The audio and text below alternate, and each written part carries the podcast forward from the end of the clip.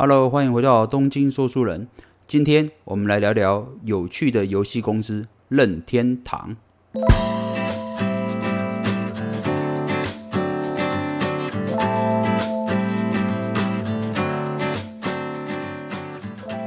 呃，讲到任天堂，应该每个人哦多多少少都了解啊，他这个做游戏的嘛。啊，不论你有没有玩 Switch，或者你有没有玩过 Wii，但是你一定知道啊，这个任天堂这间知名的游戏公司哦。那么我们今天的主题哦，就是要来讲讲这个任天堂的思维。为什么任天堂之所以可以成为任天堂呢？首先，我们先来介绍一下任天堂好了。呃，任天堂是在一八八九年的时候啊的秋天哦，一个不错的季节啊，在京都开幕的小店哦。啊，取名就是任天堂哦，跟我们现在听的名字是一模模啊一样样哦。那任天堂最早的时候，在那个年代当然是没有什么电子设备啦，所以其实任天堂最早从事的行业是制作哦花杂牌。那讲到花杂牌，我们可能有些啊听众不太了解什么叫花杂牌，我这边呃稍微解释一下。其实花杂牌啊，有点像是我们的扑克牌。但是它因为呃每个牌面上都有很多花纹哦啊，而且花纹是可以各自用不同的呃风格去绘画。那花杂牌是起源于日本，那后来流行在南韩跟日本之间哦，所以说呃这个算是一个娱乐商品吧，应该可以这样定位。所以任天堂其实就是靠这个呃贩售制作这个花杂牌起家的哦。呃，不过这个产业也做得还不错哦。事实上，任天堂啊就这样子卖卖卖花杂牌，这样子就营业大概就七十几年了哦，基本上是可以交到第二代去了。但是到了一九六四年的时候啊，嗯，这个日本有点啊不太一样了啊。为什么呢？因为这个时候帕庆狗已经开始兴起了啊。帕庆狗应该啊大家都知道它叫做啊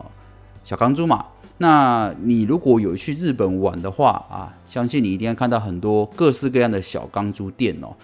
所以说，博清哥的兴起啊，呃，就让人们的注意力啊，娱乐已经开始转向这种声光效果比较好的，而开始抛弃这种就是以往传统的玩牌这种比较呃单调的活动哦。从那个时候开始哦，任天堂的业绩就开始掉了。那这个业绩本业一直做的不好之后哦，任天堂也开始啊撑不住亏损了嘛，所以说他觉得说，那我们公司应该也是要啊转型了。可见的花招牌这条路已经是走不下去了嘛，所以啊任天堂就开始投资一些餐饮业啊，或者像继承者队这种，就是看似当时比较兴起的行业啊，他们都都有花钱去投资哦。但是啊，人家讲过一句话嘛，叫做隔行如隔山嘛。这个这几个产业都跟任天堂的本业啊花杂牌没有太大的关系哦，所以导致哦经验不足的任天堂哦亏损连连哦，把最后的本金都耗完了。这个时候其实任天堂已经是接近倒闭的状态了啦。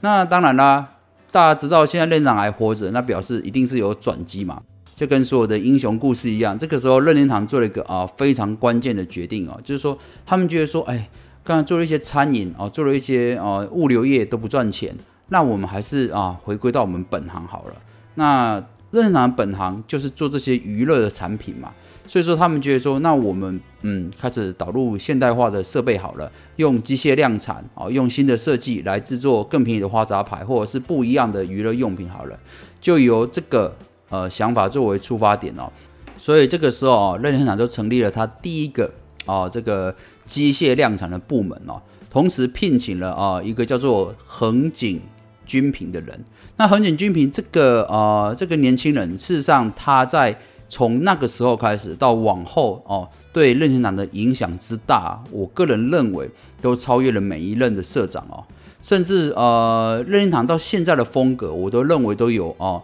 军品的影子哦，那我们来简单介绍下这个横井军品，他啊是什么样的人呢？事实上，横井军品啊啊，他是一个呃电子科毕业的，但是他其实呃没有什么在学业上也没有特别特别突出的啦。不过他比较特别是他兴趣啊非常的广泛，他比如说喜欢学钢琴啊、交际舞啦、啊合唱团啊、轻装浮潜啦，或者是做模型火车、汽车修理等等，这些他都喜欢，他都会去尝试。等于是你从这边就可以知道啊，横井军平他就是一个呃兴趣非常多元，而且是一个通才哦。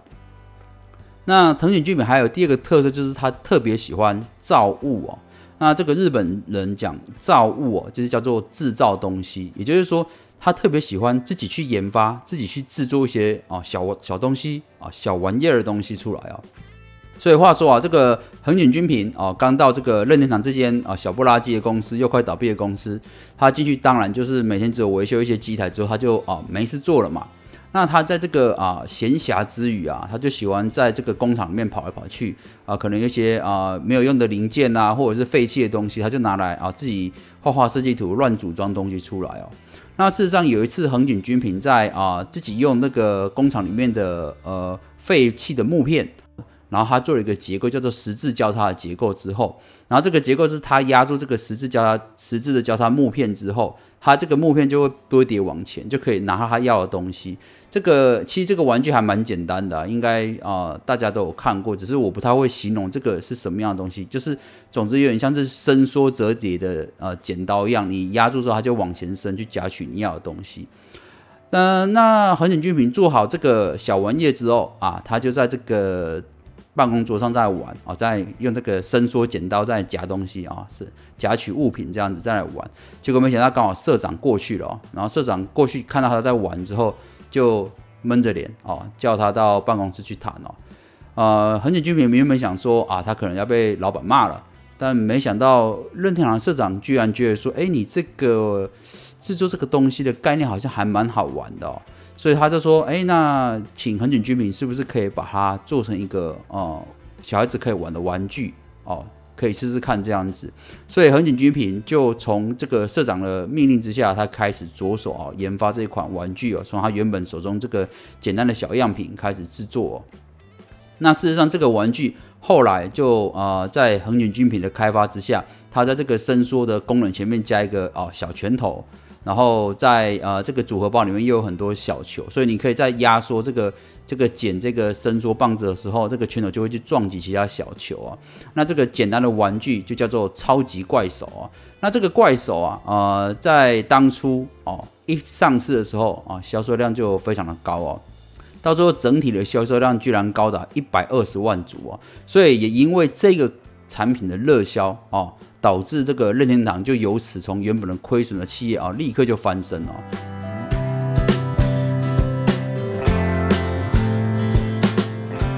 所以说，呃，横井居平哦，从那个时候开始就哦受到这个任天堂社长的重用，而且包括后来的历任社长都哦非常喜欢那个这个横井居平的一些呃思维跟概念哦。那么在这个呃超级怪手这个玩具畅销的时候啊，这个日本。呃的时代也开始进入这个电子产业的时代了啊，也就是这种，比如说 Sony 啦，我们熟知的 Panasonic 这些产业，呃，这些电子公司哦，都已经开始崛起了。那在那个时代啊，哦，电子产业每天都是非常进步的哦，每天都有新的技术发现哦，所以说那个时候还有个业界都戏称说，哦，这个产业的演化速度哦，比太阳底下雪融化速度还快啊。所以说，呃，如果你不是做电子产业的话，其实你很难跟这些大公司做竞争哦。那么这个时候，大家就会好奇了：任天堂到这个时期都还只是做一个花杂牌和一些啊，就是小玩具的公司哦，它究竟是怎么样啊进入这个电子游戏机的产业呢？其实这个啊也跟这个军品有很大的关系啊。军品他一直在任天堂里面倡导一项就是思维，叫做成熟技术的水平思考哦。那这个思考的模式是从一九六零年代开始哦，就有人开始提倡了。呃，这个什么叫做水平思考呢？所谓的水平思考，就是说哦，在新的背景脉络之下，重新架构原本的资讯啊，包括看似原本完全迥异的概念或者领域，让旧的点子可以发挥新的用途哦。这样讲起来有点拗口哦。事实上，呃，用军品的话来讲话，他就是认为说是把简单、便宜而且成熟的技术哈，用在别人想不到的地方，刻意啊避免去使用尖端科技，诶，讲到这边，大家有没有觉得很熟悉啊？你有没有想到，哎，为什么任天堂总是它的主机性能哦都不比其他的竞争对手，像 Sony 啊或微软的 S 八十啊、PS 四、PS 五那么呃声光效果那么好哦，四 K 啦，然后影音系统也很好，或者是 VR 等等，这个这些哦，任天堂好像完全没有兴趣哈。而且任天堂每次的这个主机性能总是比其他的对手还差哦。其实这个就跟我刚才讲过，这个军品的概念很接近哦。就是说，军品在当时在任天堂内部就倡导说，其实我们与其去追求这些呃尖端科技，而且又非常昂贵、不成熟的技术，还不如哦。使用已经很成熟的技术，而且这些技术又很便宜，但是我们把这些技术重新排列组合之后，就可以做出足够创业的东西来吸引消费者购买哦。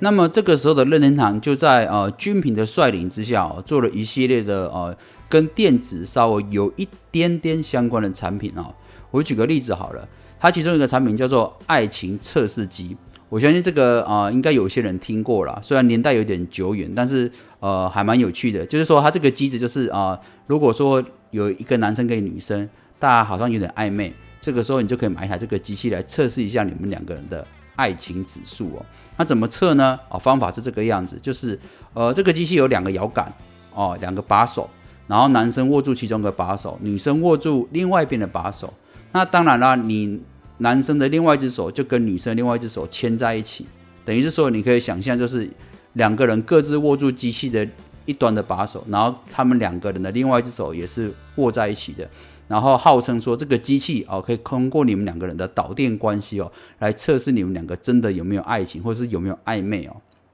这个事实上，这个爱情测试机它的原理是非常简单哦，它只是一条晶体管道接到现成的减流器而已。听起来就是不是一个很复杂的机器嘛，对不对？而且它这个东西造价是非常非常的便宜。它的原理就是利用说，就是其实如果呃这个男生如果真的蛮喜欢这个女生，或者是女方喜欢男生的话，他这个两个人就会紧张嘛。所以说你两个人在握手的时候就容易出手汗。那事实上你有你这个手部有一些呃这个容易导电的物质汗粒出现的时候，这个仪器就会测出来，就就。显示说啊，你们两个可能有暧昧的关系，这样子就这么简单而已。但是因为就这样一个简单的结构哦，这样一个简单的爱情测试机，又导致这个任天堂又大赚了一笔哦。那么因为爱情测试机的成功啊，军平又哦率领团队啊继续研发各式各样的小小的哦跟电子相关的游戏产业哦。例如说，他们发明一个叫 Left RX 的呃遥控汽车。那事实上，在一九七零年的时候啊，这个遥控汽车是非常昂贵的啊。通常啊，这个遥控汽车的售价就是一个成年人一个月的薪水，所以你可想啊，这不是啊一般人啊有钱去买的东西，一定是啊有钱人才玩得起的东西啦。那时候居民就觉得说啊，这个这个遥控玩具汽车哦，这么多人喜欢，但是如果有想办法把这个成本降下来的话，那应该可以让更多人、更多小孩子可以啊圆这个梦想啊。所以说，呃，军品就开始着手啊做研发、做拆解。那后来发现啊，这些这个遥控汽车、遥控玩具哦，之所以昂贵，就是因为这个无线电控制频道的功能越多的话，哦，它就越贵。等于是频道这个这个控制频段越多的话，你这个这个遥控器就越贵了。所以说，他发现哦，原来造成遥控器车贵，就是因为频道多的关系，导致哦这个售价很高，成本很高。所以说。他就把他的遥控汽车做成一个只能左转的遥控汽车，也就是说，这台遥控汽车它就只有一个频道而已啦。那因为也只有一个频道，所以只能控制一个功能嘛。那他就把它控制为只能左转。那当然，这台车只能左转的话，它成本就大幅下降了。它的成本，这个 Left RX 这个遥控汽车，它是一般遥控汽车的价格哦，十分之一而已哦。那你当然，我们现在看起来会觉得说，这个这种只能左转的车子，谁会想买啊？不过，因为当时只要是无线遥控的东西，都还蛮受欢迎的。那再来是呃，Left RX 出来上市之后，发现也因为它的遥控这个只能左转这个功能之后啊，变成它的操作很简单就能够上手，所以变成反而小孩子、儿童来学这个东西哦，都一上手就觉得很好玩哦。比起他们要学会遥控一台遥控汽车这么昂贵的东西哦，他们还不如来玩这个 Left RX 哦。那当然，同时啦，这个产品又成为任天堂的一个呃金鸡母了。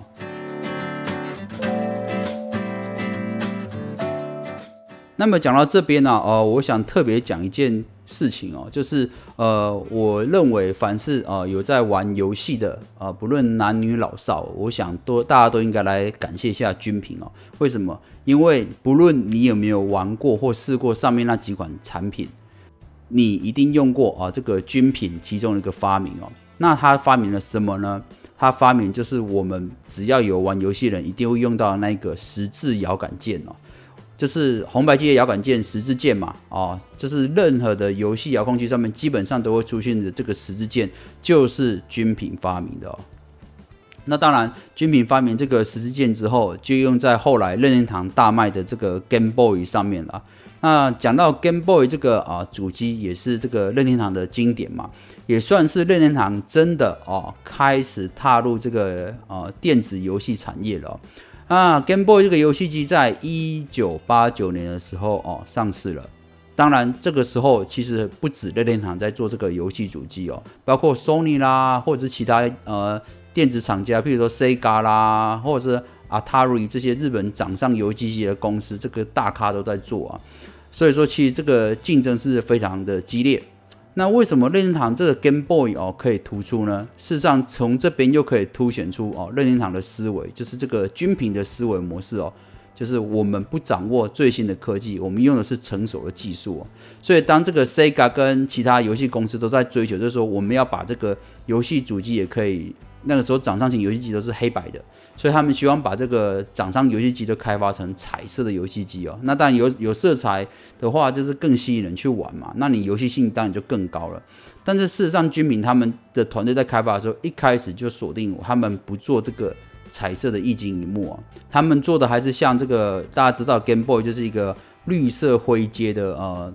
游戏荧幕嘛。那当然，这个游戏荧幕啊，价格是比这个彩色便宜很多，而且最主要是因为这个 Game Boy 啊，采用这样的荧幕之后，它的呃售价便宜，而且更加的坚固哦。甚至有很多啊网友讲过说，他们以前小时候在玩游戏这个 Game Boy 的时候，有时候啊忘了把那个机子拿出口袋，因为小小一台就可以放在口袋里面嘛，就他们把它丢到那个洗衣机跟衣服一起洗完之后，发现机子整个泡水，就应该是坏了吧。因为没想到说啊，放起来就把它放在那边晾干了两三天之后，居然还可以开机继续玩哦。你就可以知道这个 Game Boy 的主机它这个那个耐用度有多高哦。那当然，相对的其他家的游戏厂商，他们使用啊彩色的液晶荧幕之后，这个这个彩色荧幕哦耗电量极高嘛，所以说他们这个游戏机子可能玩一一个小时就没电了。但是 Game Boy 在那个时代啊，它的机子哦只要几颗的三号电池就可以玩。然后你一个全新电一组全新的电池都可以支撑好几个礼拜啊，所以说导致后来的 Game Boy 能够大卖，就是因为这些简单的设计和组合哦。这边还有个小故事，就是当初啊这个军平他们这个团队哦在开发这个 Game Boy 游戏机的时候啊，他有一天在办公室啊，突然有个同事很慌张的跑过来啊，跟他讲说，呃某某厂商已经在开发这个最新型的游戏掌上游戏机了。那军品就问他说：“啊，这个对手的机子是否为彩色荧幕呢？”结果同事说：“当然啦，他用的是最新的技术。”这个时候军品听到之后就淡淡回答说：“那就没事了。”可见得啊，军品他对他自己是很有信心的，就是说我们这个任天堂要走的路是跟其他游戏厂商、其他电子厂商是完全不一样的道路啊。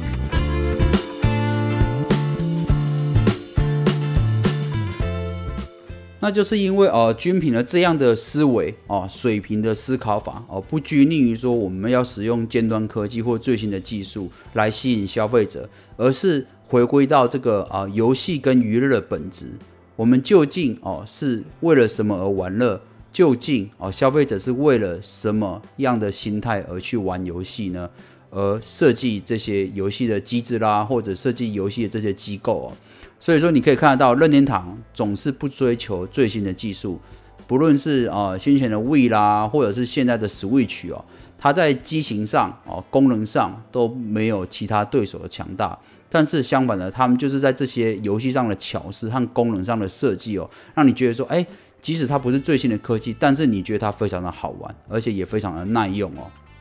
那当然，这些理念也不只仅限于这个硬体的设备哦。你可以看得到任天堂所大卖的游戏，譬如说像《动物森友会》啦、《萨尔达》或者是呃运动健身环这些系列，你都可以看得出来哦。任天堂要的就是让你在啊玩游戏时候得到真正的乐趣，而不是单纯的只有游戏的声光效果而已哦。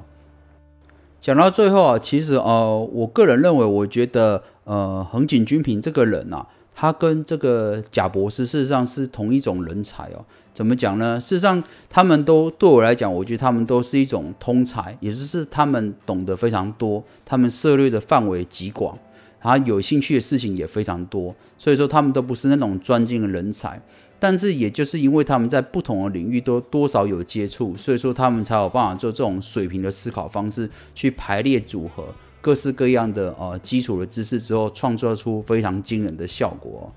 所以说我个人也认为啊，不论现在未来啊，都是通才的时代啊，呃专才的时代呃，应该已经是结束了。尤其是你在未来，你越是专精在某个领域，就越有可能被 AI 或者是机器人去取代。但是相反的，如果这是这种水平的通才哦，或者是水平的思考方式哦，是很难让这个呃专精的机器人或者是某种领域的呃 AI 去取代你哦。那么如果你对这个啊通才这个议题是有兴趣的话，那你可以回去听听看我这个呃三十二集有讲到的，就是自学力就是你超能力这一集哦，里面有详细说明什么叫做通才哦。好的，以上就是本期的东京说书人，谢谢您的收听，咱们下回见喽，拜拜。